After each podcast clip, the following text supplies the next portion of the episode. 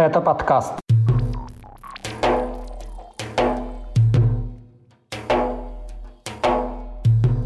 Рамзан Кадыров похвалил сына после избиения арестованного за сожжение Корана. Власти Чечни раскритиковали новый учебник истории из-за главы о депортации.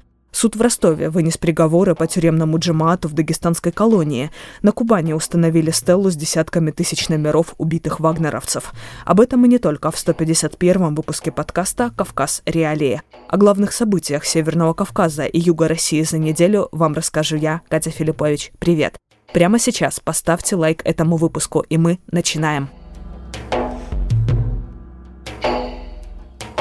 Глава Чечни Рамзан Кадыров похвалил своего 15-летнего сына Адама за избиение подозреваемого в сожжении Корана 19-летнего жителя Волгограда Никиты Журавеля. Адам Кадыров избил Журавеля еще этим летом, когда того перевезли в СИЗО в Чечне. Журналисты и аналитики указывают на странное время, выбранное для публикации. Ролик об избиении, которое произошло еще в августе, был опубликован в канале Кадырова 25 сентября на фоне сообщений о тяжелой болезни самого главы Чечни. Видео вызвало широкий резонанс. Сразу же после публикации в канале Кадырова насилие над арестованным осудила телеведущая Ксения Собчак. Вскоре она заявила, что ей якобы звонил сам глава Чечни. У них, по ее словам, был 40-минутный разговор. Кадыров, как утверждает Собчак, живой и здоровый, и предупредил, чтобы она не писала о его семье, а также предложил ей обратиться в правоохранительные органы и, если она сочтет нужным, выходить в пикет. В пикет Собчак, впрочем, не вышла. Единственная публичная акция с осуждением избиения стал пикет на Дворцовой площади Санкт-Петербурга местного жителя Александра Сиделева. На фоне сообщений о тяжелом состоянии и госпитализации Рамзана Кадырова в Московскую клиническую больницу заявления Собчак вызвали больше вопросов, чем ответов.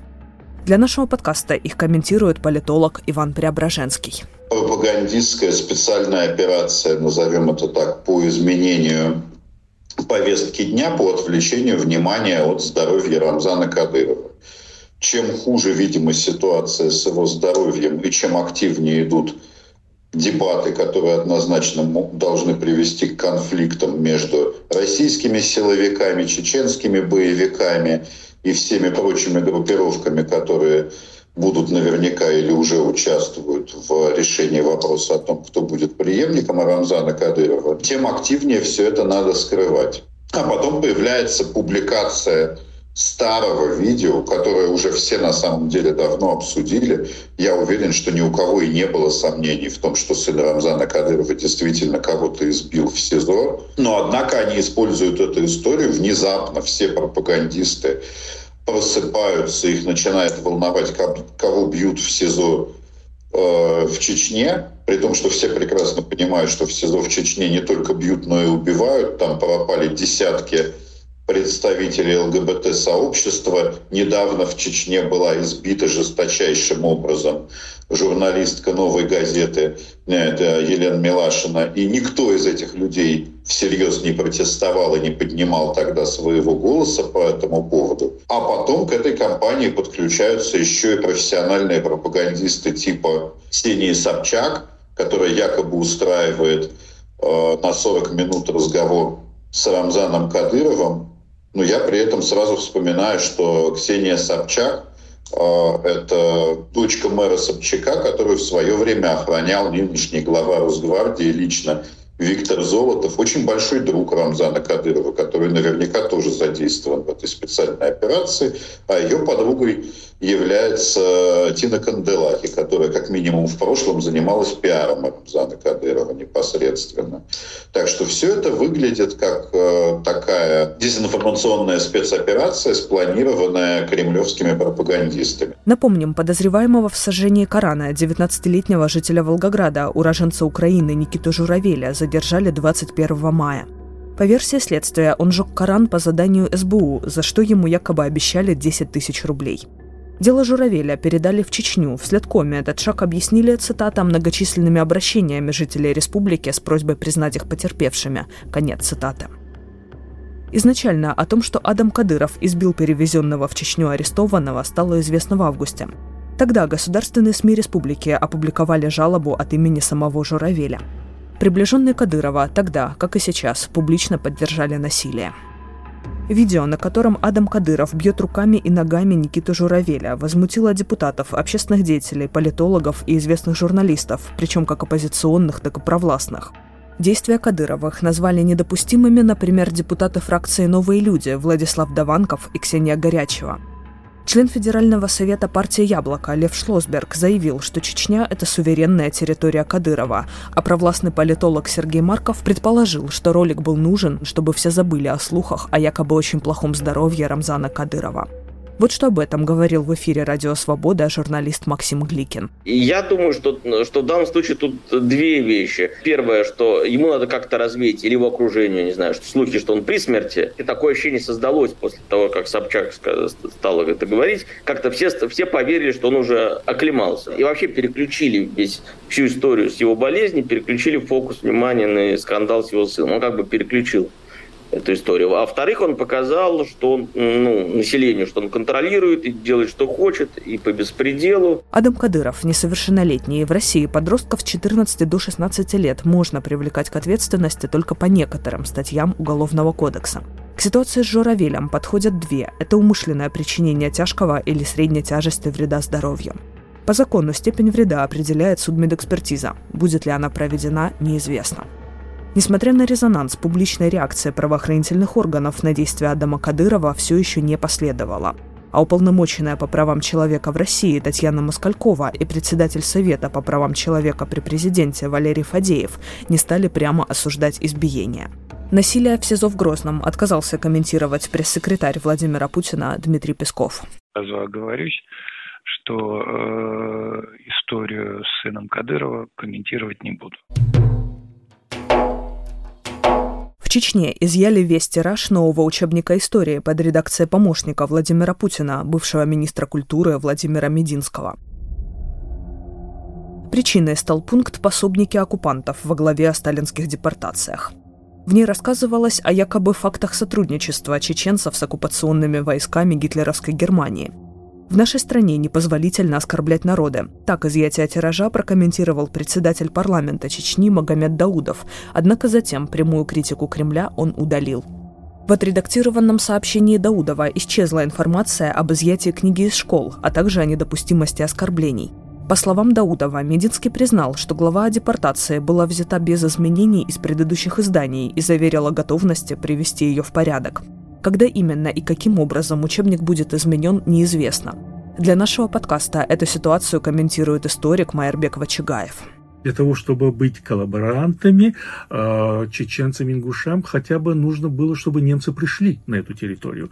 Дело в том, что немцы остановились э, в районе Моздока на подходе к Малгобеку, и была взят, взята только часть э, самого Малгобека и так далее. То есть горцы, чеченцы, ингуши даже не видели этих немцев. Это не значит, что если, например, мы возьмем балкарцев или карачаевцев или тех же самых крымских татар, они были под оккупацией, то это является оправданием ни в коем случае. Это было ужасное преступление против человечности. Это признано на всех уровнях. То, что учебники подверглись э, такому изменению в контексте того, что кто-то виноват в чем-то, я думаю, это сделано именно из-за того, что сегодня происходит в Украине, а именно из-за войны. Я думаю, что российской общественности надо показать, что да, несмотря на то, что большинство которых погибают, по которые, которые фиксируются на сегодняшний день такого рода потери, они, в общем-то, приходится в процентном отношении, очень большой процент приходится именно на Кавказ, на Северокавказский, на юг России.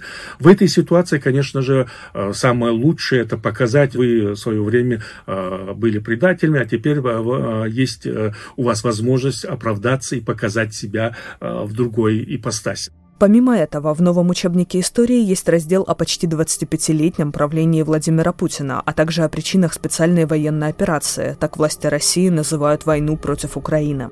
Более того, в книге изменили целые главы, одна из них о войнах в Чечне. Теперь российских школьников учат, что за независимость Ичкерии якобы сражались только радикальные исламисты и бандиты, за которыми стоял так называемый коллективный Запад. Это полностью повторяет тезисы пропаганды Кремля. Ранее новый учебник резко раскритиковал ряд общественных деятелей Северного Кавказа. Причиной стала все та же глава о том, что карачаевцы, калмыки, чеченцы, ингуши, балкарцы и крымские татары во время Второй мировой войны якобы сотрудничали с нацистами. В публичных реакциях общественники подчеркивают недостоверность учебника и оскорбительный тон для народов, переживших репрессии. Суд в Ростове-на-Дону признал четверых дагестанцев виновными в участии в террористическом сообществе, которое якобы действовало в Новотюбинской колонии, где они ранее отбывали наказание. Их приговорили к срокам от 18 до 24 лет лишения свободы, сообщает близкий к суду источник. Махачкалинца Расула Магомедова осудили на 24 года как руководителя террористической организации. За участие в сообществе жители Дагестана Кукуев, Мириев и Исрапилов получили сроки от 18 до 19 лет. Все осужденные в разное время отбывали наказание в дагестанской колонии номер 7 и были задержаны сотрудниками ФСБ в 2021 году. Следствие утверждает, что так называемый джамаат был создан в 2013 году неким Магомедом Касумовым. По версии силовиков, лидеры сообщества якобы занимались пропагандой терроризма, а в частности призывали к нападению на сотрудников правоохранительных органов. Всего по делу о так называемом тюремном джамаате проходит около 40 обвиняемых. По словам бывшего заключенного этой же колонии, сотрудники ФСБ пытками и угрозами вынудили некоторых осужденных и работников колонии дать показания, на основе которых и было возбуждено дело о террористическом джамаате. Также на этой неделе суд в Ростове признал шестерых уроженцев Республик Северного Кавказа виновными в пропаганде терроризма и приговорил их к срокам от 5 до 8 лет. Согласно приговору, осужденные якобы входили в ячейку экстремистской группировки «Исламское государство», которую создали в колонии в Калмыкии. Один из заключенных по этому делу, Магомед Али Рамазанов, называет обвинение полностью сфабрикованным и отрицает как свое участие в тюремном джамаате, так и в принципе существование такой ячейки. Скачивайте приложение «Кавказ Реалии», чтобы оставаться на связи в условиях военной цензуры в России. Ссылки на приложение вы найдете в описании к этому выпуску подкаста. На Кубани новый памятник с номерами жетонов убитых на войне в Украине наемников ЧВК «Вагнер» установили на мемориальном комплексе под горячим ключом. В 20 километрах от мемориала расположено кладбище, где похоронена большая часть вагнеровцев. Там в августе сносили кресты на могилах. Фото памятника опубликовал связанный с ЧВК телеграм-канал «Разгрузка Вагнера». По его данным, на плитах выгравированы номера более 20 тысяч убитых наемников. Это совпадает с цифрой, которую в мае этого года озвучивал владелец ЧВК «Вагнер» Евгений Пригожин. На этой неделе появилась еще одна резонансная новость, касающаяся наемников ЧВК «Вагнер» на юге России – Следственные органы считают, что житель Краснодарского края Демьян Киваркян, арестованный по делу о двойном убийстве аниматоров в мае этого года, в 2013 году совершил еще одно убийство. Киваркян был завербован в ЧВК из колонии и освободился после участия в войне в Украине. По версии следователей, 10 лет назад Киваркян убил своего знакомого, засыпал тело цементной смесью и закопал в лесополосе. Ранее об этом преступлении не было известно, информация о нем появилась, цитата, в ходе отработки круга связи Киваркяна. За март-август этого года освобожденные за участие в войне против Украины бывшие заключенные, а ныне наемники ЧВК «Вагнер» совершили не менее 11 убийств в пяти регионах России. Еще четыре человека стали жертвами изнасилований. На юге страны преступления были совершены в Краснодарском крае и Волгоградской области. Еще одно убийство произошло в самопровозглашенной Южной Осетии. Зарему Мусаеву, мать чеченских оппозиционеров, приговоренную к пяти годам лишения свободы, перевели из СИЗО в Грозном в колонию поселения в Аргуне. Адвокат Александр Савин уточняет, что дело Мусаевой было возвращено из Верховного суда Чечни в районный суд Грозного – Пока для подготовки кассационной жалобы защита должна ознакомиться с документами. Напомним, в январе прошлого года Зарема Мусаева была похищена кадыровцами из квартиры в Нижнем Новгороде. После доставления в Грозный ей сначала назначили 15 суток административного ареста, ее обвинили в оскорблении полицейского. А затем против нее возбудили уголовное дело, якобы она набросилась на составлявшего протокол участкового. Позднее Мусаевой добавили обвинение в мошенничестве. В заключение, состояние ее здоровья значительно ухудшилось. Зарема Мусаева страдает инсулинозависимым диабетом и рядом других хронических заболеваний. Зарема – мать правозащитника Абубакара Янгулбаева и оппозиционеров Ибрагима и Байсангура Янгулбаевых, связанных с оппозиционным телеграм-каналом «Адат». Правозащитники считают ее преследование политически мотивированным. Адвокаты неоднократно заявляли о фальсификациях в деле. Это были главные новости Северного Кавказа за неделю. Поставьте лайк, если дослушали до конца, и напишите нам комментарий. Это поможет узнать о подкасте большему числу людей. Для вас этот выпуск провела я, Катя Филиппович. Пока.